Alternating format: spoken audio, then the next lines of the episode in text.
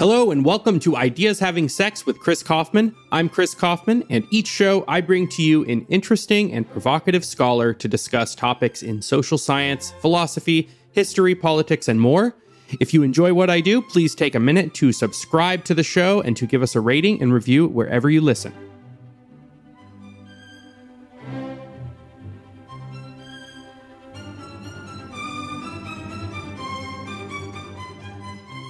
Hello and welcome to Ideas Having Sex. I'm Chris Kaufman, and today I am joined by the man from whom I stole the title of this podcast. Matt Ridley is a journalist and science writer whose books include The Red Queen, The Origins of Virtue, The Rational Optimist, The Evolution of Everything, Viral, The Search for the Origins of COVID 19, and the book we are discussing today, How Innovation Works and Why It Flourishes in Freedom. Matt, thank you so much for joining me on Ideas Having Sex. I'm delighted to be here.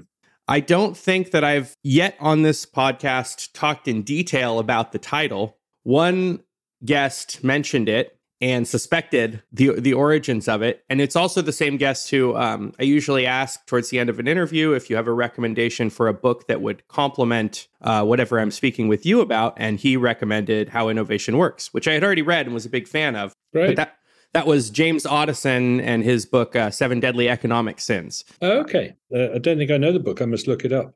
Lovely book. Uh, it it feels to me like a modern spiritual successor to Economics in One Lesson. Oh yes, and by the way, you know the genesis of that phrase "when ideas have sex." Um, it's conceivable I stole it from someone else. I, one often finds that's the case. And Did you innovate it? But uh, but I think I innovated it in the book, and uh, it was because I was spotting the parallels between genetic recombination through sexual reproduction in biological evolution and um, the same concept of uh, recombinant ideas in innovation. So, uh, in a sense, I mean it extraordinarily literally. You know, sexual reproduction is to biological evolution what the exchange of ideas is to human innovation. So that instead of having to, you know, reproduce reproduce your ideas all on your own and and keep coming up with new ideas, you get to combine them with other people's ideas and i think you know in in your in your famous ted talk where you i don't know if that's the first time you used the phrase um, I think so in public. Yeah, you, are mostly talking about. I don't know if you're mostly talking about technological progress. It's it's. Uh, I I took the term more, broadly so that it could apply to just like intellectual conversations and and any ideas. Um, also, I just thought it was a catchy title. Exactly.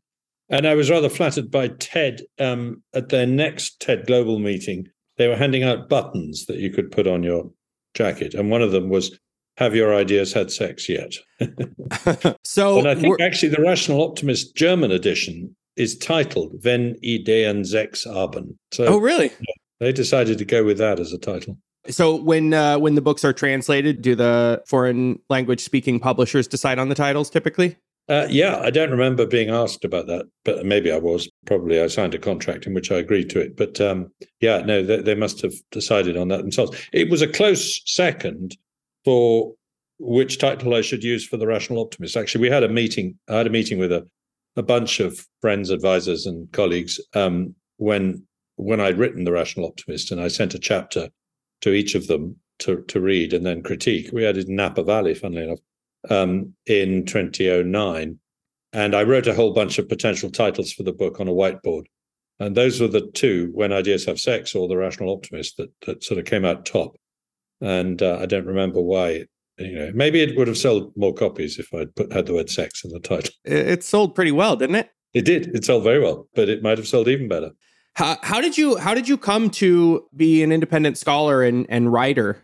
It's a very good question. And the answer is I don't know. Like most things, the path dependence of, of one's trajectory is interesting. I mean, I was a, a journalist, I was on The Economist, you know, writing, as it were, thoughtful essays rather than just immediate news reporting for a long time. And then I was in the unusual situation of inheriting some rural property in the north of England, wanted to move there and bring up my children there, and persuaded my wife to get a job as a professor at the local university. So I was moving out of metropolitan life and trying to become a writer, a freelance writer. Uh, and I was very lucky that some of my books caught on and some of my uh, uh, columns caught on and so on. Uh, I'm not sure one could do it now. I don't know. You know, it's a different world, of course, today. But I'd probably have started a podcast if I'd done it now. Oh, that's flattering. Uh, you, w- what makes you think you couldn't have done it now? Is something about like specific credentialing? Um, I just think that that it's today. It's like drinking from a fire hose. Getting heard is much harder. Um, mm. You know, the fact that I'd been a, a, journalist on The Economist was enough to get me taken seriously by literary agents and publishers for my first book. My first book was not a success. My second book was. You know, it just I don't know. I, I may be wrong, but it's also immediate uh, these days that uh, the space and also you know the, i spent days in libraries when i was first writing books i haven't set foot in a library for years now you know it was just a different world is all i'm saying. I, it might you know I, I hope that it's possible still for people to become public intellectuals and writers today. Yeah and well i'm sure you know young people are mentally more optimized to the things they might need to do to achieve that today as you were in a different time. Yeah in some ways it might be easier. And you know in some ways there's there's more outlets. There's more ways of persuading the world to listen to you than you know the the mainstream media was and the mainstream publishers were the only way to go in the in the 1980s 1990s when i was doing it. So the book we're talking about today how innovation works just for starters why this topic? Why write a book about innovation?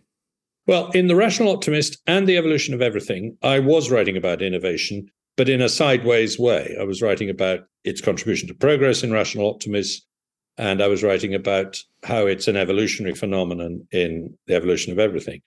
And I realized after I finished that book that actually I'd never really sort of sat down and written a book about innovation itself, what it is, why it happens to human beings and not to rabbits or rocks, uh, all those kind of things. And I wasn't sure there was a good book out there. And I knew I had a few ideas. Uh, so I just thought it, it, you know, it's it's the big event of human history of the last 200 years is innovation. I, can't think of anything that's as important when you think about it uh, as innovation over the last 200 years. And yet, I don't feel that anyone really knows how to turn it on or turn it off, why it happens when and where it does, etc., uh, etc. Et um, so I wanted to have a stab at just taking the subject on its own, not as a sort of uh, side dish to the main dish, which is what I'd done before. And it's written in a really fun and digestible way because so much so much of it is stories, is uh, yeah. really entertaining narratives about little pieces of technological innovation and and how they work, and and a lot of them are just fun standalone essays. What, what I thought I would do is just tell as many stories about innovation as I could in lots of different fields, tell them in as fun a way as I could, and then sit back and say what what common themes are emerging from these stories, rather than the other way around. Rather than going in saying, "Look, here's my hypothesis about how innovation works," I'm going to tell a story to illustrate it. I was going to do the opposite: tell the stories first, and then see what what themes emerged. That's sort of the order and the experience you get from reading the book I imagine you already came to the book with some pretty strong ideas about explanations and, and more foundational claims about it, or or was that something you discovered and learned as you were putting these stories together and doing your research? Uh, luckily, the, the stories did tend to confirm my guesses, but but they also threw up some some things I hadn't expected, perhaps. But yes, I mean, I already knew that I thought the exchange of ideas among people was an important part of innovation. I already knew that there was an element of serendipity in innovation, but there were phenomena like simultaneous invention, the fact that people invent the same things in different parts of the world at the same time. Very often, I mean, way too frequently to be um, chance, as it were. You know, 21 different people invented the light bulb independently um, because it was right, because it was ready to go. An even greater number of people invented the search engine in the early 1990s because the internet was uh, in need of a way of searching it, um, and so on. So that phenomenon I hadn't thought about came to me new, and and how to explain it. And then the other thing that I hadn't quite twigged until I started telling these stories was just how predictable innovation looks if you look backwards because of this phenomenon of simultaneous invention. You know, it's pretty obvious we're going to invent search machines in the early 1990s. It's even obvious that they're going to be very lucrative, as Google proved. But it's not at all obvious looking forward. I couldn't find people. I went to look for people in the in the 1980s saying once we get computers networked, there's going to be a lot of money in search. Nobody seems to have said that. There's an asymmetry between how obvious innovation is looking backwards and how non obvious it is looking forwards, how very difficult it is to predict innovation. And actually, if anything, the book forced me to become ever more skeptical about people who say they can forecast the future of technology. Do you have an explanation for why it seems so obvious in retrospect and not obvious in prospect? Well, uh, I call in aid uh, a Californian by the name of Roy Amara, who was a uh, computer scientist in Silicon Valley in the early 60s, uh, who made this wonderfully perceptive remark that we underestimate the impact of a new technology in the long run, but we overestimate it in the short run. We expect too much of an innovation in the first 15 years, but then we're blown away in the second 15 years. You know, think of the internet. It's you know, between 1985 uh, and 2000, it's it's kind of a weird place that's not really helpful for anybody. Between 2000 and 2015, it changes the world. So it's non-linear the adoption, and I think that does help to explain how we can't forecast it because we, you know, the, the, these these sudden explosions into significance take us by surprise. But I think it's worse than that. I just think that there's a real there's there's a rather wonderful book written by a former um, governor of the UK central bank, Mervyn King, and a professor named John Kay recently called Radical Uncertainty. And they make the argument that there is a ton of stuff that we pretend is only uncertain because we haven't measured it properly, we haven't modeled it properly, etc you know, the entire financial risk world is based on this assumption that, you know, if only we could just do a little bit better modeling, we can predict what's going to happen next. Weather forecasting beyond a week is based on this. Uh, a lot of epidemiology, it turns out, as we learned in the last three years, is based on this. And actually, they're saying, no, we ought to be more humble. We ought occasionally to say there are things that are simply never going to be predictable or forecastable complex dynamic systems with uh, a lot of confusion between cause and effect, with a lot of nonlinear dynamic effects and so on, like epidemics, like economies, like climates, are never going to be as easy to forecast, uh, you know, however big a computer we put to the task. So I think in the end, innovation's unpredictability looking forward is a form of radical uncertainty if you like, the flap of a butterfly's wing in Palo Alto can lead to a nuclear war in Taiwan in 30 years' time or something like that through a sort of chain of events that you can't predict. And yet, as I say, when you look backwards, you think, well, it was pretty obvious that was going to happen. Yeah, you can't unsee all of the reasons why currently useful things are currently useful and successful. That's a very nice way of putting it. What are some co- other common features that you document of innovation? You mentioned simultaneous invention or simultaneous innovation, and you kind of document the series of traits that innovation seems to have in common. Yeah, well, I talk about serendipity, the fact that a lot of innovators start in one direction and end up going in another. Uh, they think they're inventing something to help in medicine, and turns out they're helping, they're inventing something that helps in agriculture or whatever it might be.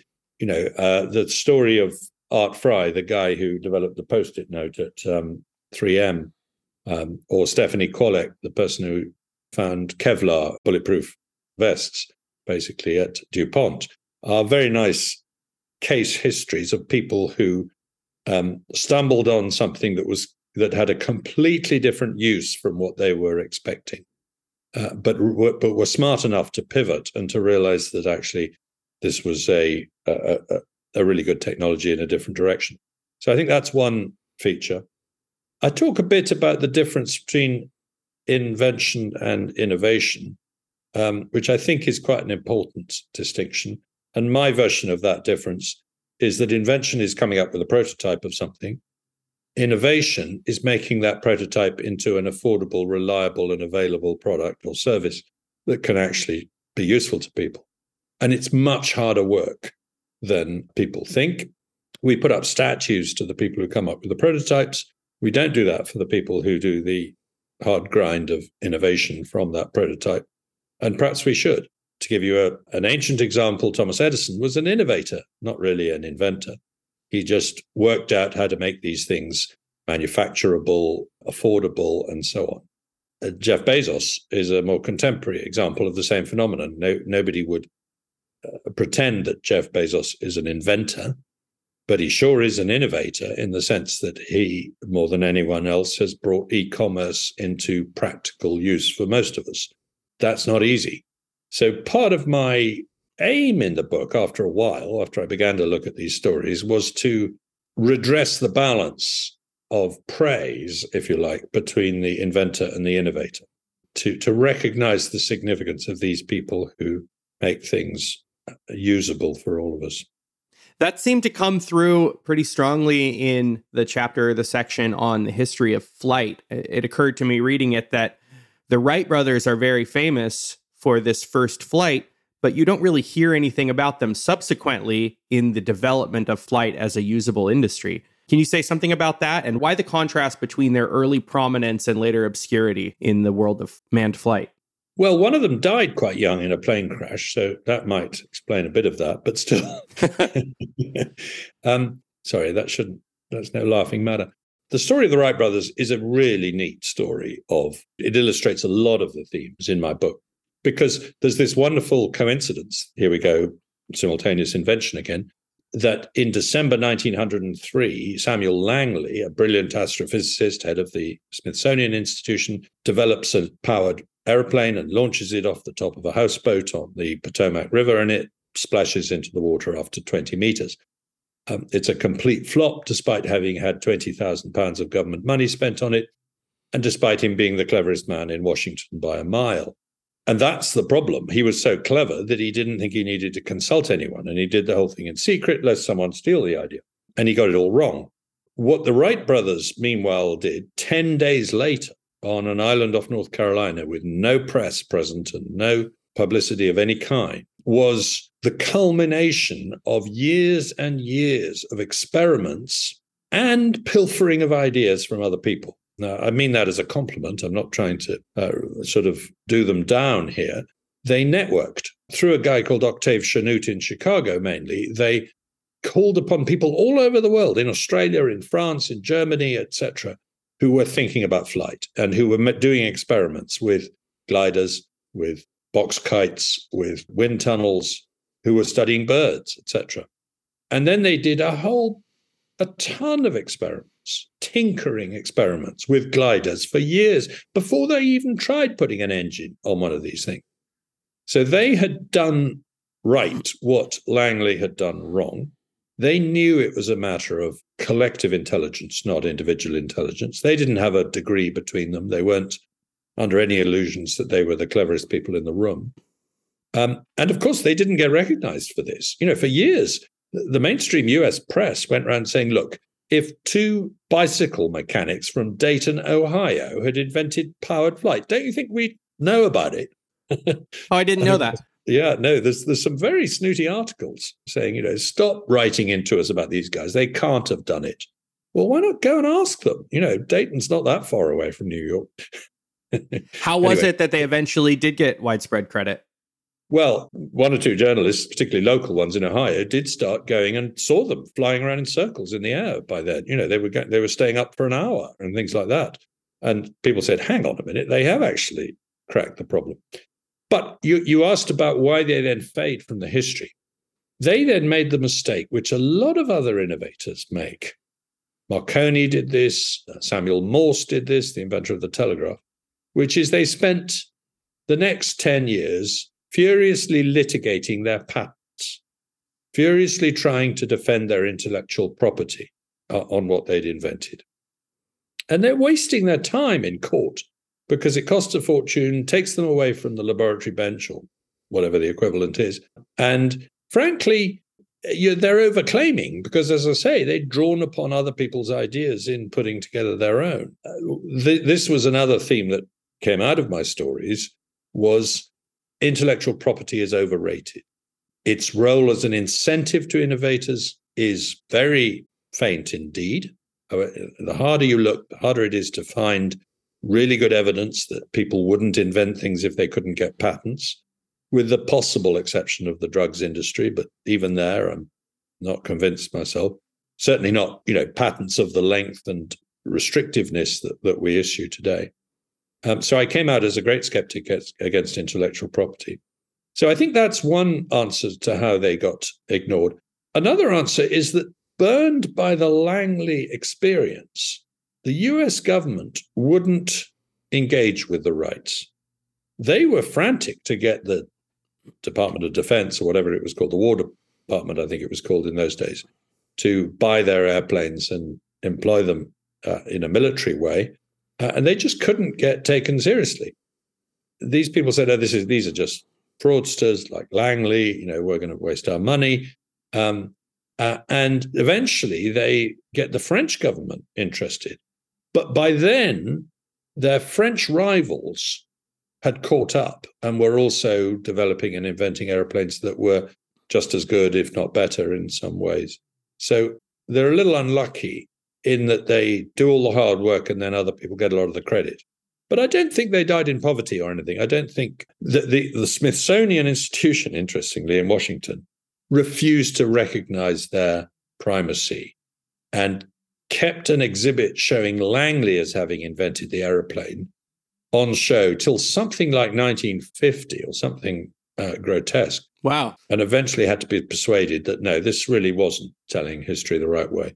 So, that, you know, they do suffer from being outsiders and not posh enough and not educated elite and that kind of thing, which is another theme that I like to look into in the story of innovation.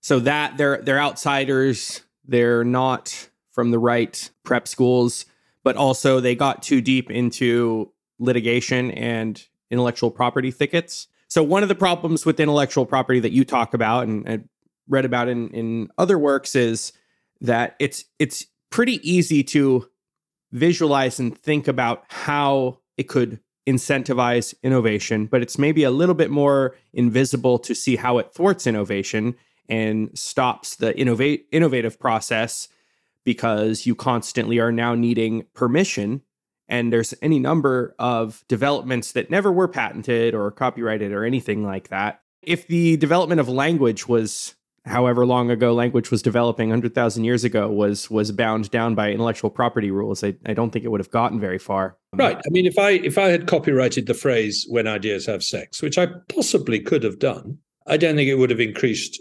the value of the phrase nor would it have led to any great uh, incentive for other people to do the same. You wouldn't have been able to use it as the title of your podcast. But you could have sued me. I mean, there's a plus. I could have sued you. Yeah. Um, big deal. You know, you would have paid me some small sum and we'd have got very angry with each other. Uh, when I uh, I served in the House of Lords in the UK Parliament for a while, and uh, when I first arrived there, they were in the middle of passing a bill which was lengthening copyright to 70 years after the death of the author. And I stood up and said, hang on, why are we doing this? And there was a lot of mumbo jumbo, oh, it's necessary because for international relations and blah, blah, blah. And, but in the end, the reason was because we've been lobbied by the Disney Corporation, which is worried about losing the copyright on Mickey Mouse. Um, it's, uh, it's running out soon, isn't it? Exactly. And and you know, I write books, they're copyrighted. That's the way the world works. I kind of don't particularly feel very proud of the fact they are copyrighted, given my views, but I'm not quite sure how to change the world by myself, as it were. But why should my grandchildren make money out of them in 70 years after I'm dead? Or even my great grandchildren? You know, let them get a job instead. It reminds me of David Friedman, Milton Friedman's son, has a quote that I always liked, especially as an intellectual. When you're young, you worry that everyone's going to steal your ideas. And when you're old, you're worried that no one will. Oh, that's beautiful. I and, can steal that one. Yeah, would you? You can you can appropriate that one. I'll, I'll, I'll attribute it, of course. Attribute but, it yeah. to me. Attribute it to me, though. Definitely. Clearly. can you but say? Just, sorry, just back to the point you were making about how they thwart innovation. I think the strongest piece of evidence is the the the rash of innovation that follows the expiry of a key patent. And you find this again and again. We had a recent example with the expiry of a key patent on 3D printing that led to a, a, a surge of innovation. um, the expiry of the patent on corrugated iron in the mid 19th century uh, led to a flourishing of corrugated iron in lots of different uses and a whole different you know different ways of making it and so on so um, those are just a couple of examples of where you know once the patent expires you get more innovation not less and for reasons that I think are probably just historical accident, there are entire industries that are creative industries that somehow just never got their act together enough to lobby Congress or the House of Lords or whatever. Um, I think the fashion industry, stand up comedy, dance. My my fiance is a dance oh. instructor, and she she's oh. always talking about you know there's a lot of informal etiquette among dance instructors about using each other's moves and stuff, but it's it's not under intellectual property. Restaurants, restaurants, but curiously also the internet. That is to say, a lot of what happens in the world of e-commerce, etc., is very hard to patent in any uh, or to make money from patenting in any meaningful way because people will the innovation is happening so fast that the thing you've patented is long out of date very quickly there was a big row when Amazon tried to patent the one click purchasing button. And, you know, they were kind of hounded out of polite society in the, the, the digital world uh, for doing that for a while on the grounds that that's not how we behave in this industry. You know, so it's it, you're quite right that there are very innovative industries that don't go near intellectual property, or at least very little. But, but you know, the etiquette point you make is right informal, yes, you know, you can be ostracized for not giving credit. You know, uh, it's very strong in stand-up comedy. Is that right? Yeah, stand-up comics are brutal with each other if you get a reputation for stealing jokes. Of I, course, because there's a fairly limited supply of good jokes.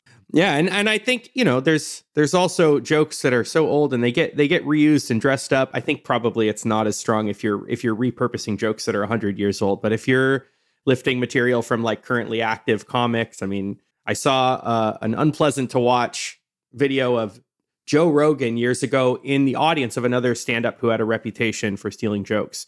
And Joe Rogan eventually gets up on stage and it just turns into a heated comedy battle between the two of them calling each other out. And all the com- comics were so thrilled that Joe Rogan embarrassed this guy because he was routinely stealing stealing jokes. I don't remember the name of him, and I probably shouldn't try to guess in case I get it wrong. That sounds fascinating. So, one of my favorite chunks of this book, my favorite short story, probably that stands alone so nicely, is the section on the development of the computer. It's it's such an inherently interesting story, and you write it so well, and you you kind of start with a plausible candidate for who's the inventor of the computer, and then you just kind of in stages keep pushing it back. Well, there's this other prior claim that also deserves to be mentioned. And there's another prior claim. And by the end of it, it's shocking to see you go into, you know, the 1800s with people who, you know, maybe don't have a realistic claim to having invented the computer, but have very strong claims to serious contributions to its development. A wonderful chapter. Can you say something about that and how how is it that the development of the computer goes back that far and possibly further? Yeah, and and again, just to pay tribute to uh, intellectual predecessors, uh, Walter Isaacson's book on the development of the computer was fantastically influential for me there, and helped me track down a lot of these these stories. So kudos to him. You know, the question is, what is a computer? Because I mean, you have calculating machines in the 1920s developed by IBM and things like that. But by the 1950s, you've got programmable computers which are universal machines. That is to say, you can program them to do pretty well any uh, logical task. Uh, where does that idea come from? Well, Alan Turing deserves a lot of credit with his 1937 paper on the subject. Yeah, but where does the machine come from? Well, uh, there's a sort of programmable thing uh, called, I think it's called the Mark II at Harvard in during in the early years of World War II, uh, uh, that is calculating the trajectory of artillery shells and that does a great job of being programmable. But it's a mechanical machine, it's not an electronic machine. Uh, meanwhile, in Philadelphia, there's a machine called the ENIAC, which is electronic, but it's not programmable. So you can see we, we've got the sort of ingredients together. And then who puts these two together? Who knows of the existence of both the Harvard machine and the Philadelphia machine? Because it's all secret, remember, at the time. and that's Johnny von Neumann. And he's the one who, in a sense, philosophizes this and decides what the architecture of a computer should look like in principle. So we call them von Neumann machines these days. So we've already got about four or five candidates here for the people who invented the thing. And we haven't touched on a guy in Iowa called Vincent Atanasoff. I couldn't, I can never remember his name. That's why I quickly had to look it up. Because he had a blinding insight in a roadside bar in 1937, as I, as I wrote, about a key part of this. And he ended up suing other people because he said they'd all stolen his idea without recognition, which was partly true. But then, hang on, let's jump to Germany. Again, in this kind of annus mirabilis, this amazing year of 1937, where a lot of this key stuff starts, uh, you know, you find there's a guy in Ger- Germany who really does actually uh, see a lot of this stuff and get it sort of uh, right. And had he been at peace with the West uh, over the next few years, undoubtedly would have contributed, etc. So, in the end, I don't think you can give the credit for inventing the computer to anybody. And that's despite it being something that happened in recorded history. It's not as if it's lost in the mists of time. You know, this was only less than 100 years ago, and it was very well documented what's going on. And, and yet, you know, even for an invention as important as that, we can't really say on this Thursday there were no computers in the world. By Friday, there were computers in the world. And it was at place X and it was person Y who was doing it it just doesn't make sense to tell us the history of the computer in that way. And I think that's quite a, a useful parable for a lot of innovations. They are surprisingly collective. And it's very stark with the story of the computer because of what you just said, because it's a modern development that happened almost by definition in a in a more technologically advanced age where everything is documented very well and it's still very difficult but that phenomenon seems to hold for just about everything, every story you tell. You can define more or less arbitrarily what the moment of invention will look like. And by that definition, pinpoint like a developer sometimes. But it's always worth asking the question well, why is this specific criteria the thing we want to celebrate? This is also true of the of the the telephone. So you you talk about you know the difficulties of the, the different inventors of the telephone getting credit and Antonio Meucci was someone whose name you don't often hear who might have been the first one and to you give some explanations for why he doesn't get credit uh, I have to quote Tony Soprano because he says he didn't get credit. He was robbed because he was an Italian, but he had his own perspective there. That's probably true. I knew that name only because I'm a big fan of The Sopranos, and and there's a scene where he's chastising his son for crediting uh, Alexander Graham Bell with inventing the telephone. Oh, but, really? Oh, mm-hmm. gosh, that's great. I, I missed that scene. Uh, uh, uh, that that's lovely. But yeah, no, exactly. This this guy, uh, this Italian guy, he was kind of ahead of his time. That's part of the problem. I mean, you know, if you really want to talk about people being ahead of their time, Lord Byron's daughter Ada Lovelace and um, yes. um, the guy she worked with in 19th century Britain kind of invent the concept of the computer. Uh, you know, the idea of a computer program but they haven't got the technology to make it um, in any practical sense. Um, so you can be ahead of your time. Leonardo, of course, is famously ahead of his time on various machineries and so on.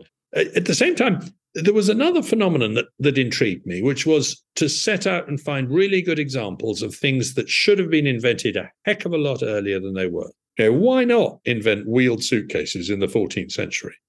And actually, I did. I found a, an image from the 14th century of somebody wheeling a bag along. So, so they yeah, did because it's quite low tech. Exactly. But the wheeled suitcase comes along in the 1970s, 1980s for the first time. That seems amazingly late. Well, actually, when you look into it, and and there was a guy, by the way, who went to Samsonite and says, "Look, I want to put wheels on suitcases. Will you pay me for the idea? Here's my prototype." And they told him to get lost. But when you look, when you think about it, airports were smaller, stage uh, train stations were smaller. You could carry your bags a short way. There were far more porters around. They had carts with wheels on. Why put the wheels on the suitcase? The wheels are going to be heavy in those days. They're going to be made of iron and things like that. So actually, it probably doesn't make sense to put wheels on suitcases till the 1980s. And in then, then I went back and I found right back to the 1920s. I found people trying to sell wheeled suitcases in the 1920s. It just didn't catch on uh, because it probably wasn't as practical in those days. So in the end, I struggled to find good examples of technologies that we jolly well should have invented 100 years before we did. Um, there's a there's a there's a Finnish axe for chopping wood that's asymmetrical called the lever axe, uh, which both splits and chops the wood uh, while you're at it, sort of thing. You know, you, it sort of does the whole thing in one motion. It's a brilliant device.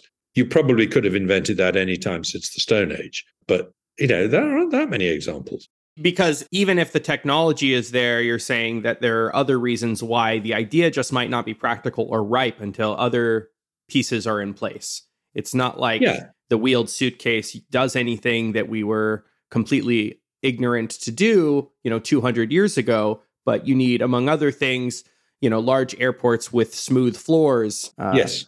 Probably other things. Exactly that. And and you know, there's no point in inventing the search engine until you've invented the internet. There's no point in inventing computers till you've invented uh, electronics, uh, you know, and so on. Uh, there is a there's a degree of interdependence among these technologies. As a nerd myself, and I play Dungeons and Dragons, I've often wondered why something like uh, advanced dice tabletop role playing wasn't invented until the 1970s. There's nothing technologically that couldn't have been invented by the ancient Greeks, but maybe they just had no interest in that sort of thing. I mean, there's kind of like wargaming and things like that. But as far as I know, really advanced and structured narrative, rules based make believe just doesn't become a thing until then, and then it really takes off. Okay, here's a a weird thought. Quite a common archaeological find in the part of the world I live in, uh, the north of England, is a thing called a cup and ring marked rock, which is a 4,000 year old human mark on rocks, consisting of little cups and little rings carved into the into rocks, into you know, natural rocks on the ground. And there's a huge literature of people trying to a map these things, b explain them. Are they territorial boundary markers for tribes? Are they places for sacrificing virgins and collecting the blood in the cups? You know, there's some wonderful, weird explanations out there, which all end up saying they're to do with ritual.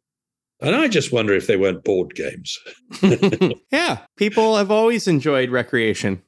Can we backtrack and uh, take a take a detour briefly? You you had mentioned the intellectual property extension when you were in the House of Lords. Can you just say something about that? What's it like to be in the House of Lords? And and for an American audience, what what is the House of Lords and how does it work? Exactly. Well, I, served there for nine years. I retired at the end of last year because I, I didn't want to devote the time necessary to it. It's mostly appointed but uh, it used to be hereditary, and there's still a few hereditaries there, but they get elected by the other hereditaries who are already there. That was how I got there. I happened to inherit a title from my father when he died, and they said, "Would you like to come and be one of us in the House of Lords?" Uh, it's supposed to they're, they're supposed to be abolished that way of getting into the House of Lords, but they not until they've made it more democratic and made it elected or something like that. They haven't got around to doing that. So I'm sorry, I'm getting into way too complicated constitutional I, I, stuff. No, I find it very interesting. The House of Commons is the the main dominant uh, feature of the UK Parliament. It it uh, proposes all the laws. It has to pass all the laws, but it also has to pass bills through the House of Lords. The, there is a convention that the House of Lords never blocks the Commons, but does revise the legislation. That is that's its job. It knows it's not legitimate. There's 800 members. At its best, it's a gigantic think tank, allowing the Commons to have a sort of second opinion on legislation. At its worst, it's a a lot of people with, who like the sound of their own voice making speeches that aren't really very helpful. Does that summarize it quite well? I think so. I, am curious if there's because uh, I've heard you talk about it a little bit before. Is it the kind of thing that a lot of the members are self-conscious about because it feels kind of pre pre-modern or is there still a lot of pride in the in the membership i think there's still a lot of pride um, because it is still a working part of the constitution you know uh, it does actually have to uh, debate legislation and and so on but it is also aware of the fact that it descends from in direct line the bunch of barons who ganged up on King John and forced him to sign Magna Carta. You know, that's where the institution originated, the House of Lords. And so, in that sense, it, it is a peculiarly British mixture of ancient tradition that still just works and has been made, changed and changed and changed in such a way that it can still work. A bit like, in that sense, the monarchy. You know, as we just saw with the death of Queen Elizabeth, electing a, a president who half of you don't agree with as your head of state, as opposed to your head of government, is quite an uncomfortable position for a lot of Americans. Whereas if you happen to have a really brilliantly neutral, very hardworking, uh, rather virtuous, and essentially quite wise woman in the role uh, for 70 years, it's really quite a lucky, lucky break. We didn't have to worry about what her views were on anything. She would just preside in this, you know, she would just make sure that the prime minister was not the head of the country. she was everything else, but she wasn't the head of the country. Does that depend on the role being, I don't know about holy, but largely symbolic? Because, you, like as you said, you don't actually have to worry about the positions. I mean, if if Elizabeth was forced to take positions on controversial contemporary issues, I think that would have that feeling would probably evaporate pretty quickly. Correct. And and there were, there were moments when uh, she came close to being forced into taking a political decision. You know, when the Governor General of Australia sacked the Prime Minister in her name. You know, these were two Australians having a dispute, but nonetheless, one of them was saying, "Well, I'm doing this on behalf of the monarch." You know, things like that. Uh-huh. You know, there, were, moments when it got tricky. Uh, you know, there's a big, there's a current debate in the UK about whether uh, King Charles will be as neutral as his mother was, because he was never very neutral as Prince of Wales. He expressed quite strong opinions on the environment, on architecture, uh, on social welfare, and on, on other issues. And he said very clearly, uh, Don't worry, I know the difference between being king and being prince. I am now going to be neutral. Uh, so we're in good hands as far as we can tell. But anyway, my yeah, my point was the British Constitution, unlike the American one, is not written down. It's a series of conventions and traditions. That gives it flexibility. We're able to change it organically as we go along.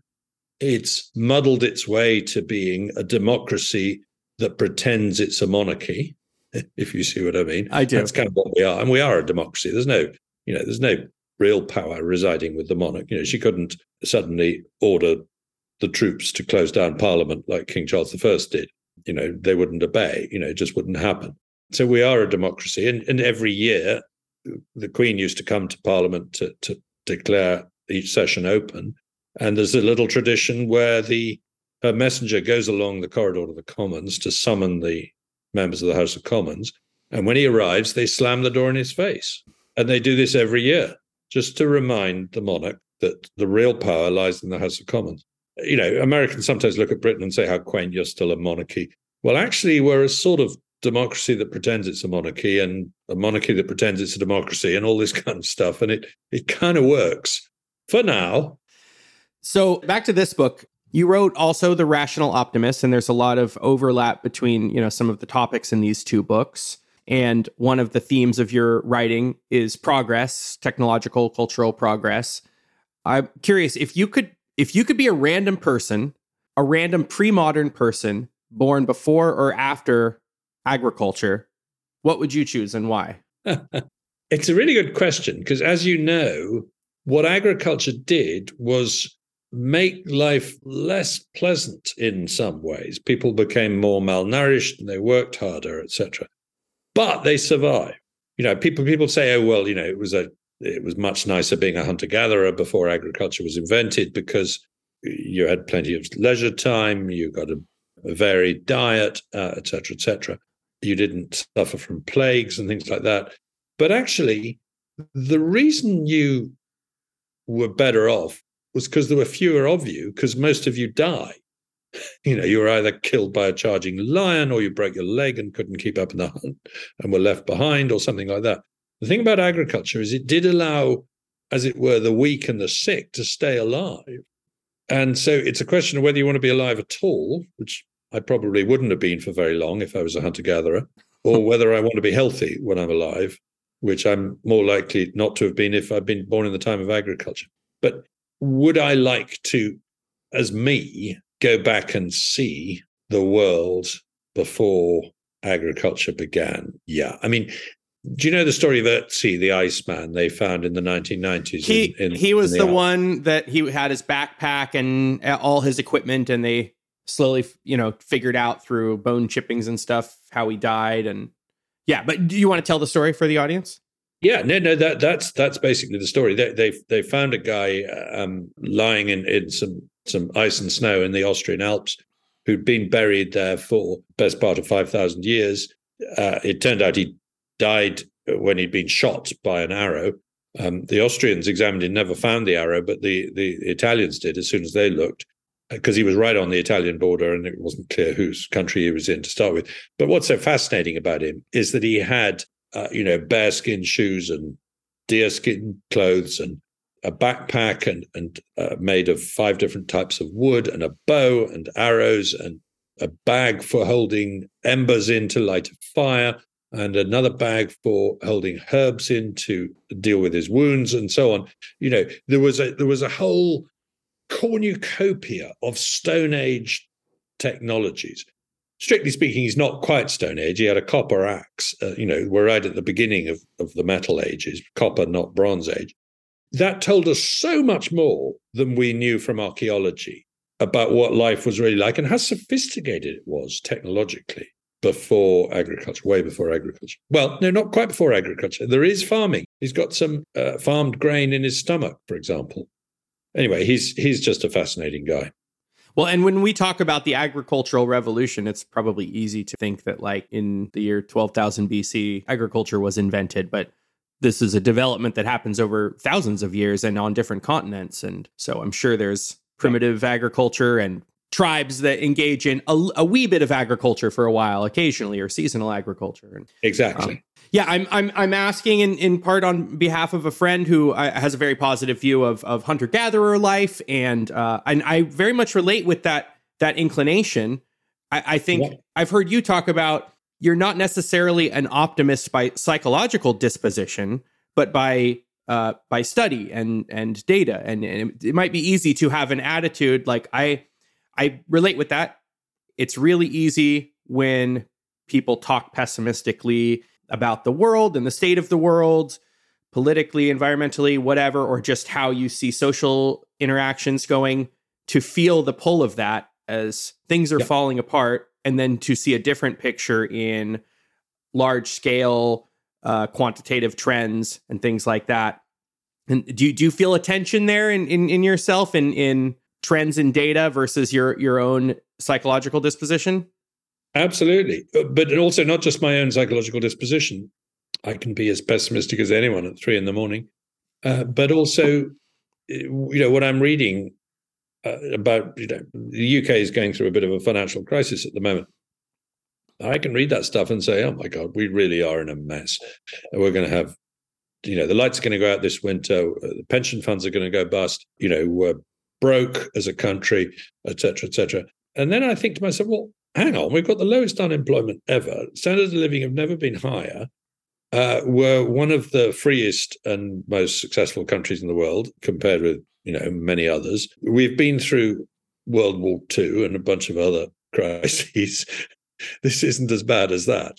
So I do have to sort of remind myself not to fall for, for, for the gloom and doom all the time. What would you say to critics of progress that probably a standard list of things that the modern world seems to do worse at chronic health issues like diabetes, things like that, or lack of community. I don't know if there's good data on that. And I'm not sure if any of that's actually true, but I'm sure you've heard these kinds of criticisms. I think you, you've given a partial answer as far as, well, more of us are alive to experience these things. Yeah, just to take one very specific example there. I remember reviewing some books in the 1990s that were all about were extremely pessimistic about the impact this internet thing was going to have on human being.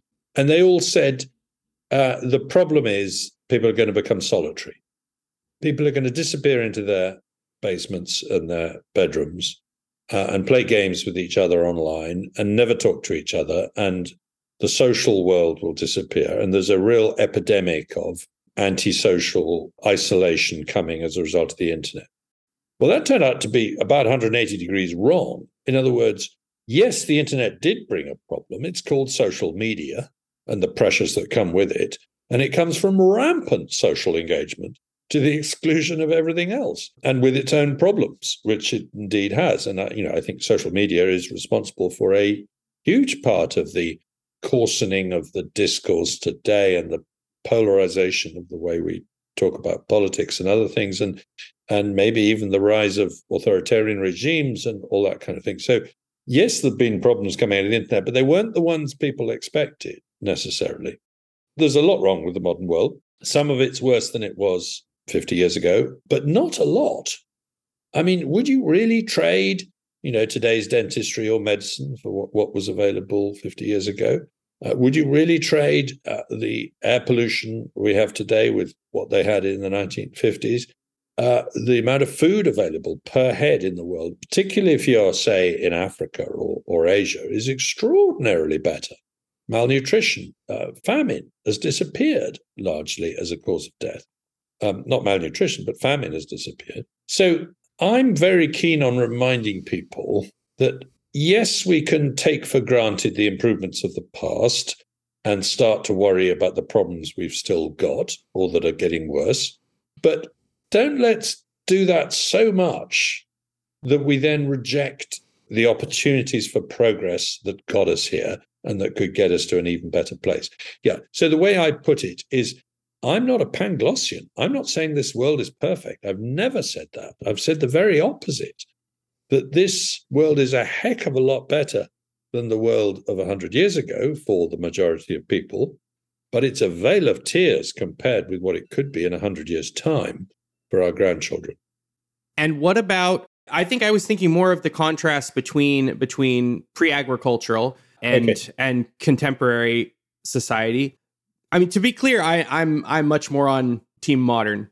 I would rather be right. born today, or I'd rather be born tomorrow uh, than than 10,000 years ago. But I feel the pull of the attractiveness of, of a hunter gatherer lifestyle. And I, I, I wonder if I, I, think I'm getting this philosophical term right. Like, are we living in the repugnant conclusion? The, the idea that we have increased population by a whole lot, but everyone's average happiness level is is lower than it was when we had a very tiny population of hunter gatherers, where essentially only the popular jocks survived. You have to be very physically fit and very good at fitting in with your with your tribe and it doesn't seem surprising that a society full of popular jocks would be happier, but that maybe that's better. And that's more a moral question than a factual question. Like what's yeah. the what's the frame of reference for how to judge the goodness yeah. of a society? And uh, I actually don't think that's true. I think this is a better society, but I, I see the pull of that. I, I don't know if I'm asking you a question or just asking you to react to that. I, I agree. It's it's an interesting one, and I don't I don't think I have a very in, intelligent answer to it. But yes, you you're healthier probably in hunter gatherer society, yes, you might be content, but are you really happy to do up, do away with all the potential experiences with the, you know, I mean, entertainment was watching another member of the tribe dance around a fire. You know, I'd quite like Netflix instead. There's a, there's a rather nice remark that Greg Easterbrook made, which is that even if people were happier in the old days, I'd rather be uh, healthy, well fed, and unhappy than unhealthy, poorly fed, and happy. you know, happiness isn't everything. Oh, and by the way, I thought when I came to write The Rational Optimist that I was going to have to write a whole chapter about how the one thing that hadn't progressed was happiness. Um, there was this thing called the Easterlin paradox that as people got richer, they got less happy. Um, it was well established in the literature, everybody believed it. It turned out to be nonsense when people did bigger surveys with better data, they found the opposite that the, that as people got richer, both within lifetimes and uh, comparisons across countries or comparisons within countries, that richer people were always happier people than um, poorer people on average. You can still be very rich and very unhappy, but that cheers up other people because they hate you being happy when you're rich. You know, so um, that way. Well, so did, uh, that that was a real eye opener to me. Was I didn't even have to concede that happiness had got worse. It hasn't. Was the better. was the more contemporary finding that my impression is that when you talk when you talk about wealth and richness and poverty on large scales, uh, you're not talking as like a modern Westerner might think of the difference between being an ordinary Westerner and being Jeff Bezos. You're talking about the difference between being a Bangladeshi peasant and being an ordinary resident of London. That's Correct. the difference between rich and poor. And I then, think I think you're right that at some sense, at some point, happiness probably maxes out. You know, yeah. going from being a, worth 100 million to being worth 200 million probably doesn't improve your happiness very much, if at all. Uh, but going from uh, $5 a day to uh, $50 a day probably massively improves your your um, happiness. So there is a logarithmic nature to the curve, I'm guessing, but I don't think the data is good enough to pull that out much yet. Yeah, that sounds right. What, what I had recall the, the the kind of pithy pull quote that I recalled reading was that being very rich in like the Western sense of rich doesn't really make you happy, but being very poor does make you miserable. So that once once you hit kind of a, a, level of like upper middle class or something, that the returns start diminishing in, in upper middle class in the modern industrial West. The returns start to diminish a little bit, but you know, right. being poor will I mean, reliably make you more miserable nobody would describe Harry and Meghan as particularly happy. I think you know. what uh, speaking of innovation in this book, what's your favorite science fiction film uh, in general, or something that might illustrate uh, an innovative spirit? Oh, that's a really good question. I know I'm going to give you the wrong answer, but the one that's jumped into my mind is 2001: A Space Odyssey. It's such a clever film. no, that's the right answer because that's my favorite film of all time. Good. So that was the right, that was the right answer. You are you are correct yeah, no, that's great, and I, I, I, it's some people think of it as a as a downer because the th- the most memorable part is maybe Hal, and that's the negative part. But overall, it's such an optimistic movie. Well, and also, I, I read an article about this. Hal was fifty years old three years ago. When you oh. think about it, you know, the film came out in 1969, and he still hasn't come true.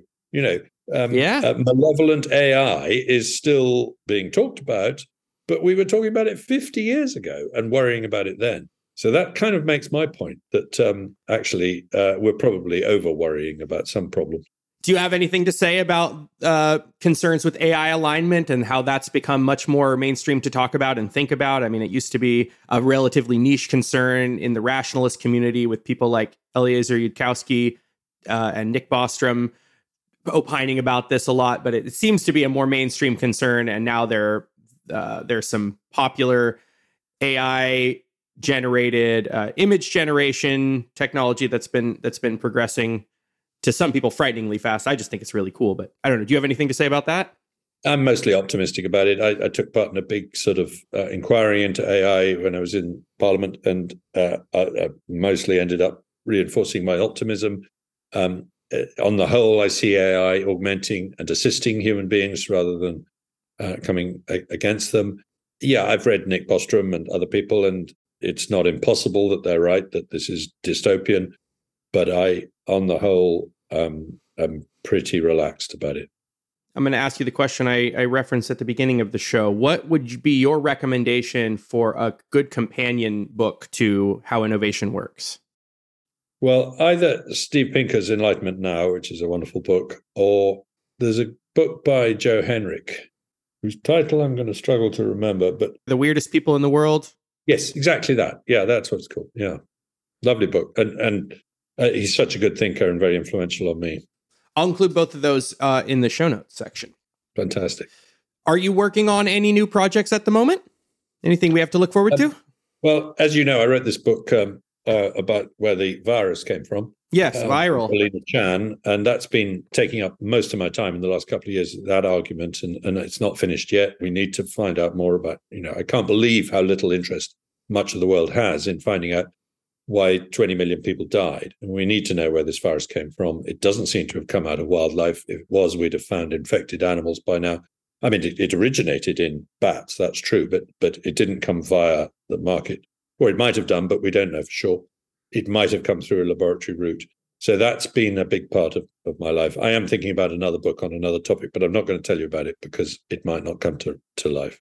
Fair enough. So yeah, so vi- viral is I haven't read it yet, but it's kind of like a mystery novel synthesizing the, the best knowledge we have so far about the origins of it. I, I yeah, my understanding yes. is you, you, don't come to a definite conclusion. You're, you're just trying it's to. It's not a novel. It's yeah. not a novel, but it, in in the sense that it's like a detective story. Yes. Yes. And you know, we end up in the book with a chapter saying, "Here's the best evidence that it came out of the market," uh, and I find that chapter quite convincing when I reread it. And then another chapter, like we've handed the microphone to a lawyer, but you know, addressing a jury um, here's the best evidence that it came out of a laboratory. And I find that chapter quite convincing when I read it again. Uh, and I basically wrote the first draft of both chapters. so, you know, it's it's for me that's that's how science should be. You know, you you open up to all sources of evidence and try to um, uh, look at the evidence wherever it takes you. And I'm pretty disappointed with the traditional scientific institutions for their failure to debate this issue properly. Do you think it's because it's controversial or politicized to take a take a stance on it one way or the other, or is it something else? There's a bit of that. They don't want to be seen to vindicate Trump.